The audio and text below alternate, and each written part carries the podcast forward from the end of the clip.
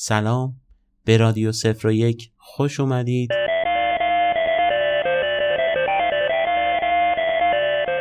اپیزود شماره چهارم هستیم و در این اپیزود می‌خوایم در مورد زندگی یه برنامه نویس صحبت کنیم مثل اپیزودهای قبلی. و تا اپیزود دهم قراره که همین روال رو داشته باشیم و بعدا حالا اگر ادامه نداشته باشه این سری اپیزودها موضوع سری اپیزودها رو عوض می‌کنیم. من به طور تصادفی داشتم در مورد برنامه نویسا تحقیق می‌کردم که یه برنامه نویسی که اسکیزوفرنی داشته برخوردم و بعد از خوندن زندگی نامه این فرد و کارهایی که کرده تا مدت ها افکار منو تحت تاثیر خودش قرار داده بود.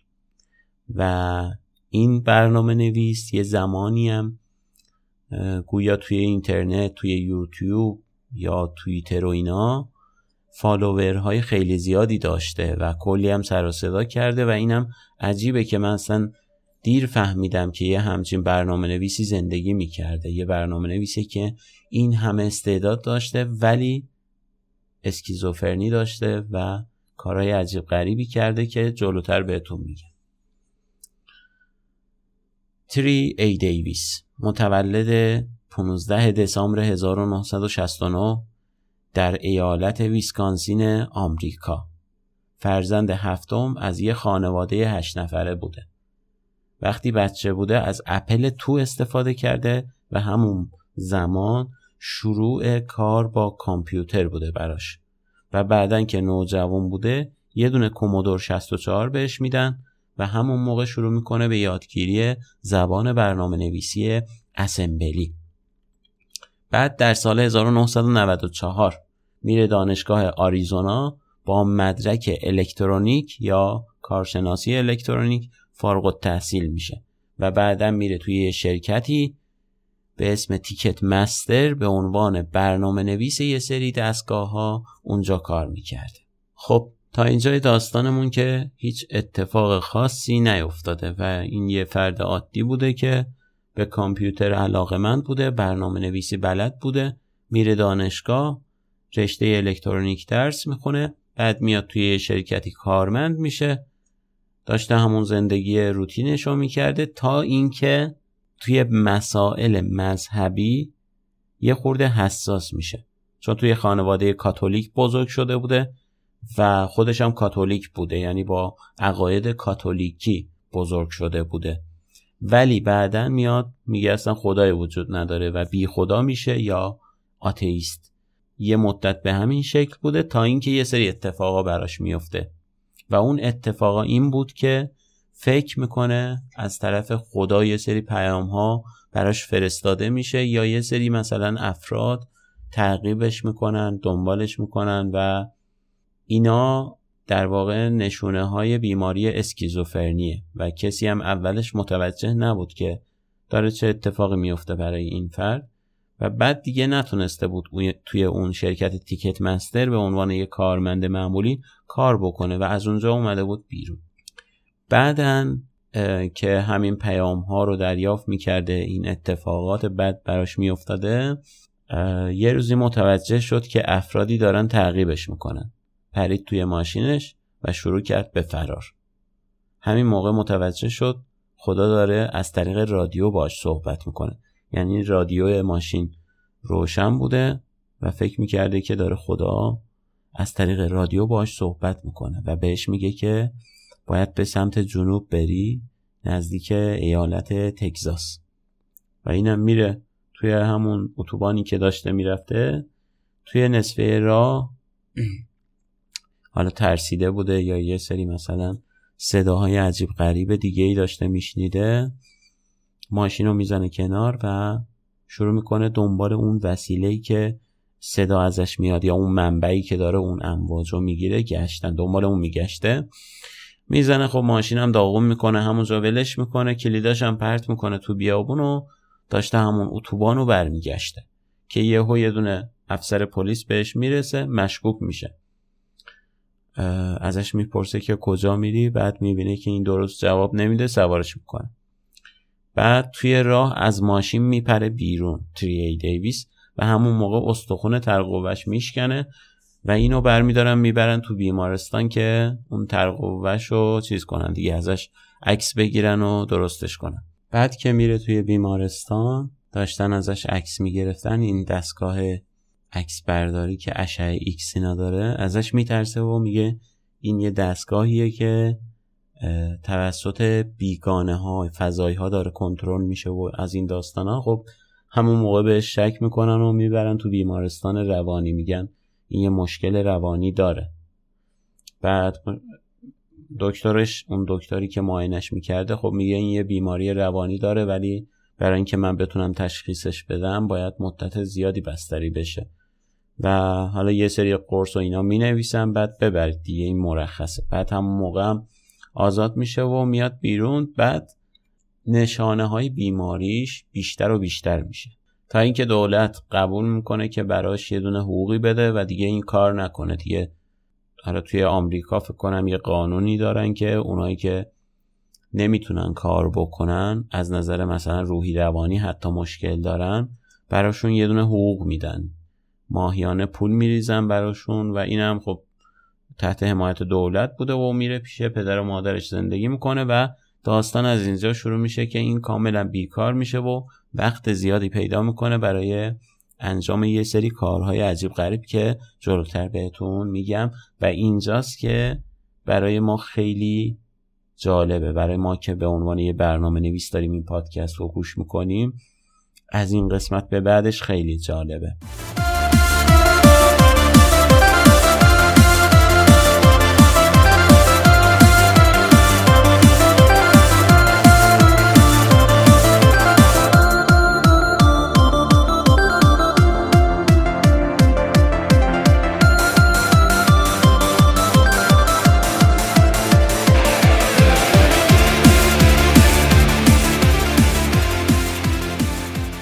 بعد از اون اتفاق حالا چند باری که تری دیویس بیمارستان رفت و در واقع هر شیش ماه نمی‌دونم یه بار می‌رفت بستری می‌شد و از این داستان ها بالاخره مشخص شد که این بیماریش اسکیزوفرنیه و اونایی هم که اسکیزوفرنی دارن یه سری ویژگی های مشترکی دارن.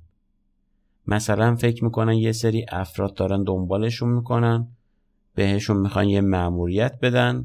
حالا هر کسی نسبت به اون شغل یا نسبت به اون رشته که داره تحصیل می‌کنه اینا رو می‌بینه.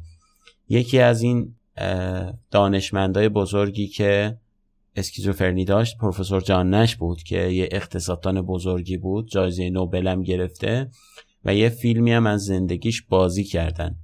اسم فیلم هست A Beautiful Mind با بازیگری راسل کرو که داستان زندگی این پروفسوری که نشون میده چطوری اسکیزوفرنی زندگیشو تحت شعا قرار داده بود. و اسکیزوفرنی پروفسور جان نشم به این صورت بود که اونم اتفاقا می‌دید یه سری افراد از طرف دولت اومدن دنبالش می‌کنن یه سری معمولیت ها بهش میدن. ولی معمولیت هایی که به پروفسور جان نش می‌دادن مربوط به ریاضیات, ریاضیات و سیاست و اقتصاد بود. یعنی اون حوزه فعالیت خودش بود. و همینطور داستان مشابهی رو در تاریخ هم داریم. مثلا فیلیپ کی دیک یه نویسنده علمی تخیلیه که اونم حساسیت داشت مثلا به لیزر رنگ صورتی. که می‌گفت این لیزر صورتی وقتی که مثلا ازش استفاده می‌کنم یه سری از حقایق زندگی رو برای من آشکار می‌کنه و بعدا میومده از خاطرات شخصی خودش با عیسی مسیح می‌گفته. یعنی فکر می‌کرده همزمان اون موقع که مثلا دهه 1970 توی کالیفرنیا زندگی می‌کرده همزمان توی روم باستان هم زندگی می‌کرده. و اسم توهمش هم حالا خودش گذاشته بود بلک آیرن پریسون زندان آهنی سیاه. حالا برای تری دیویس هم چون حوزه کاریش برنامه نویسی بوده بیشتر این توهمات در حوزه برنامه نویسی بود. یعنی بهش الهام می‌شد که برو یه برنامه بنویس برو یه سیستم عامل بنویس. و این آخرین الهامش که بهش از طرف خدا بوده این بوده که یه سیستم عاملی رو باید بسازی برای ارتباط با خدا.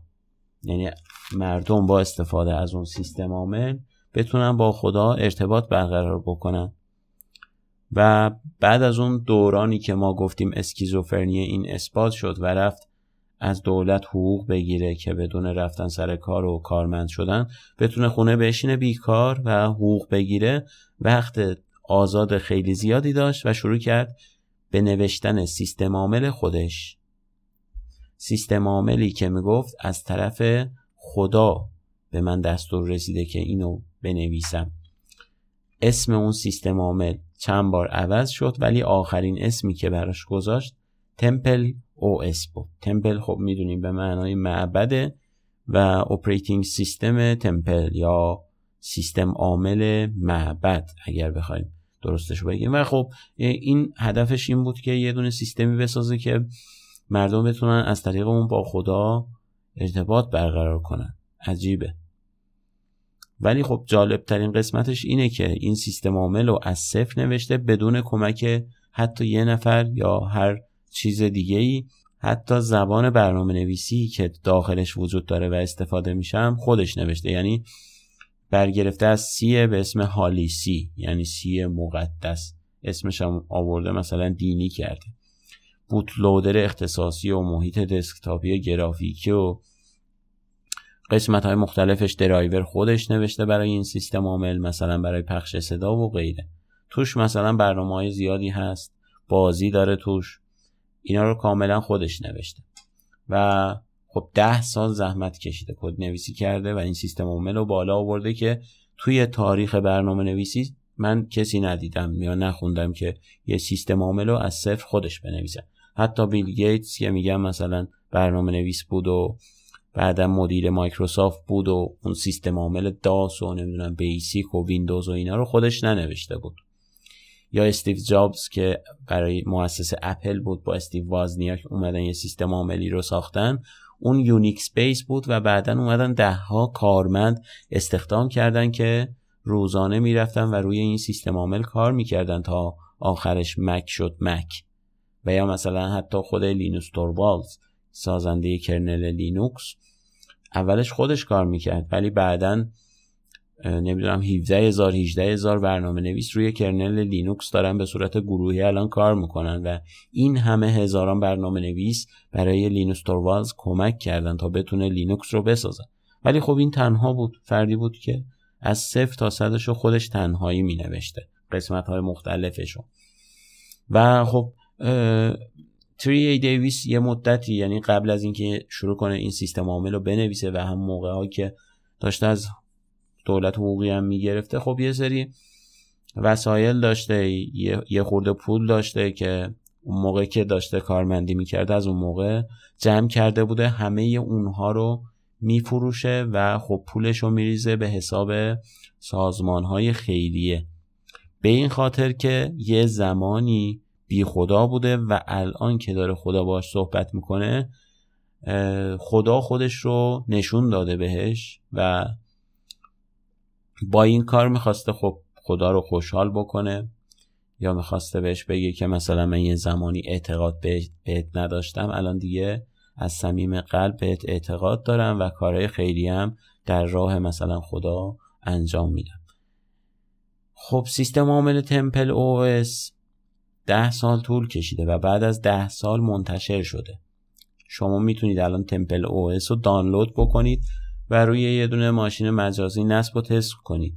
resolution ش 640 در 480 و این عددم خود تری دیویس میگه که از طرف خدا الهام شده. حتی رنگ بندی و حتی درایورها که کدوم درایور باشه کدوم نباشه اینا از طرف خدا دستور رسیده و من خودم ننوشتم اینا رو. مثلا تمپل او اس کلا از کارت شبکه پشتیبانی نمی‌کنه. یعنی شما عملا نمی‌تونید توش به اینترنت وصل بشید. و این همه اینا رو دستورات خدا می‌دونسته. تری دیویس بعدا میاد ویدیوهایی توی یوتیوب آپلود می‌کنه در مورد مسائل مختلف صحبت می‌کنه. در مورد برنامه نویسی در مورد سیستم عامل ها در مورد تکنولوژی در مورد سیاست در مورد اجتماع و همینطور که داشته بحث و سیاسی تر یا اجتماعی تر می‌کرده account اش همشون مسدود شدن مثلا از طرف یوتیوب از طرف سایت های دیگه جامعه های مجازی. من اینو خیلی شنیدم که account های این فرد و کلا به خاطر اینکه خب گذار بوده follower داشته و یه سری بحث های سیاسی می‌کرده که شاید مثلا خلاف قوانین اون کشور بوده. اینا اومدن مسدودش کردن یه مدتی. یکی از عبارت هایی که تکرار می‌کنه CIA نیگرز CIA نیگرز منظور از CIA نیگرز در در, در واقع توی ویدیوهای تری دیویس یه سری افراد توهمیه که این می‌دیده. ماموران دولتی بوده یا هر چیزی که می‌گفته مثلا CIA نیگرز داره میاد CIA نیگرز داره میره پشت پنجره است پشت دره نمی‌دونم فلان جاست. هی صحبتشو می‌کرده هی در موردشون حرف می‌زده. سال 2018 یه ویدیو از خودش می‌ذاره و میگه که من کاملا الان بی خانمانم یعنی یه مدت توی ماشین زندگی می‌کرد.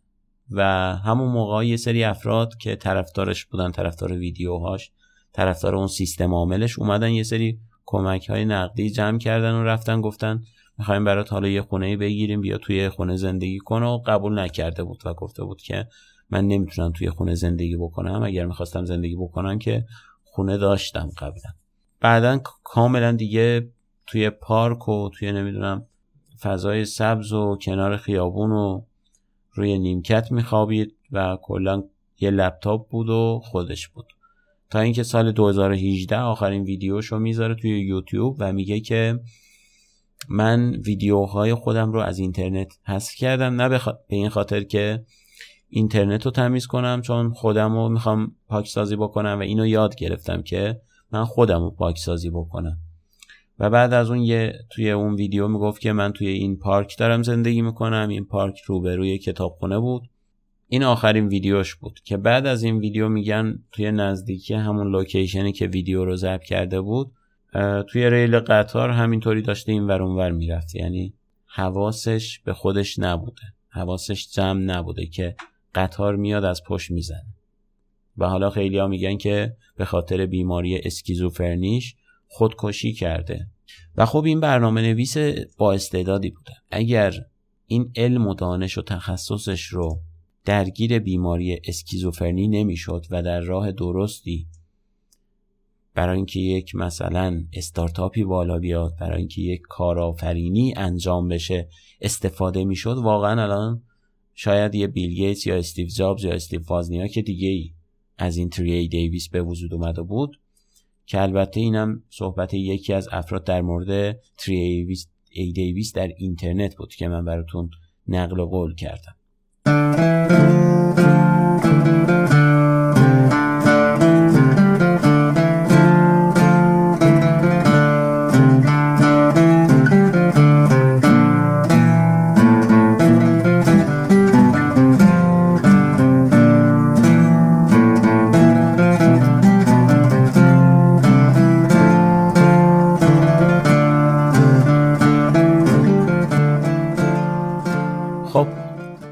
خلاصه زندگی تری دیویس بود. TempleOS هم که خودتون می‌تونید تستش بکنید. یه سری من اخبار دارم برای برنامه نویسا که مناسب اینجا براتون بگم. یکی این که محیط برنامه نویسی Atom یا Atom code editor ی که خیلی محبوب بود یه زمانی و ما خودمون توی پروژه های بزرگی ازش استفاده کردیم یه زمانی در واقع توی تاریخ دسامبر 15 22 یا 15 دسامبر 2022 که مصادف میشه با 24 آذر 1401 قراره توی این تاریخ shut down بشه. یعنی پشتیبانیش قطع بشه نمی‌دونم repository هاش آرشیو بشه و کلا داستانش تموم بشه. و اینم یکی از کارهای مایکروسافت از موقعی که GitHub خرید. همه ما می‌دونیم که محیط Atom توسط تیم GitHub توسعه داده می‌شد و سالهاست که GitHub رو کلا مایکروسافت خریده و صاحبش شده و چون خودش یک code editor دیگه ای به اسم Visual Studio Code یا VS Code داره می‌خواد تمرکزش رو بذاره روی یه دونه code editor و Atom رو shut down بکنه.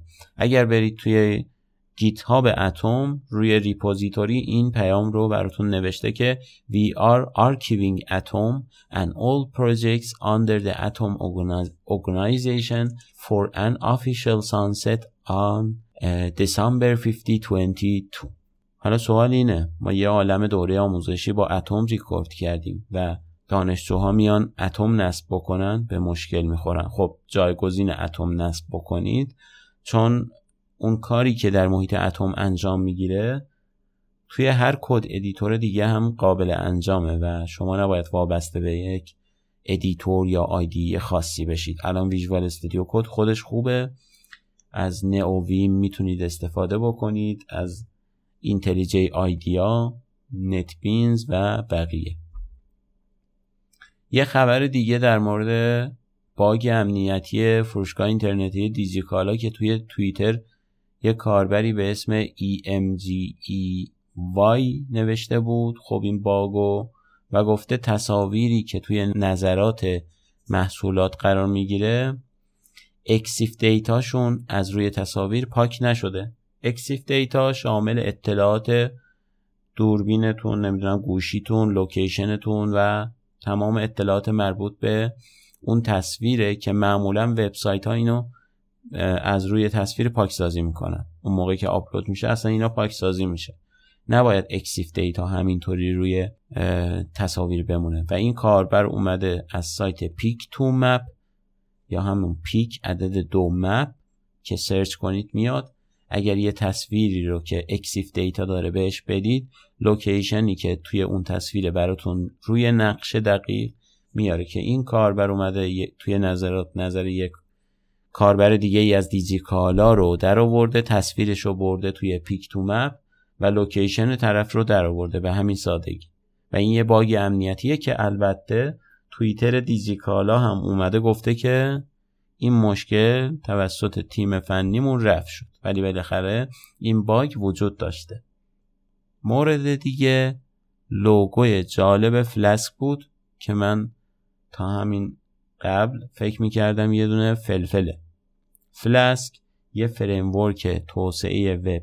با زبان برنامه نویسی پایتونه و خیلی سبک و خیلی ساده است. یعنی موقعی که شما نصب می‌کنید عملا هیچ ماژول یا کتابخونه ای براش نصب نمیشه و باید شما توی همون دستور نصب بگید که منو مثلا می‌خوام این کتابخونه هام در کنار فلسک نصب بشه. و همین باعث شده که فلسک منعطف باشه سبک باشه سریعتر باشه. لوگوی فلسک یه دونه قمقمه در واقع از شاخ بوده که قدیم اینو استفاده می‌کردن یا یک فلسک در واقع از جنس شاخ حیوانات بوده. حالا اینو قبلا به خاطر اینکه سبک بوده توی جنگ و اینا اون جنگجوها استفاده می‌کردن چون خیلی سبک بوده و راحت بوده جابجا جا بکنن و چون یه طرفش گشاب بوده و اون طرفش اون طرف شاخ که نازک بوده خیلی قشنگ از این طرف باروت میریختن و از اون طرفش استفاده می‌کردن. و منظور فلسک ساده بودن و سبک بودنش هست از این لوگو و اینکه توش خالیه. شما می‌تونید هر چیزی توش بریزید. و این کشف من در این هفته بود که البته قبلا فکر می‌کردم این یه دونه فلفله. به پایان اپیزود رسیدیم. امیدوارم که مطالب این اپیزود براتون مفید بوده باشه و یه موسیقی می‌خوام در پایان اپیزود براتون تقدیم بکنم. مرسی از کیانا که این موزیک رو اجرا کرده خیلی عالی خونده و فرستاده توی کانال که ما هم می‌ذاریم توی پادکست که شما هم لذت ببرید.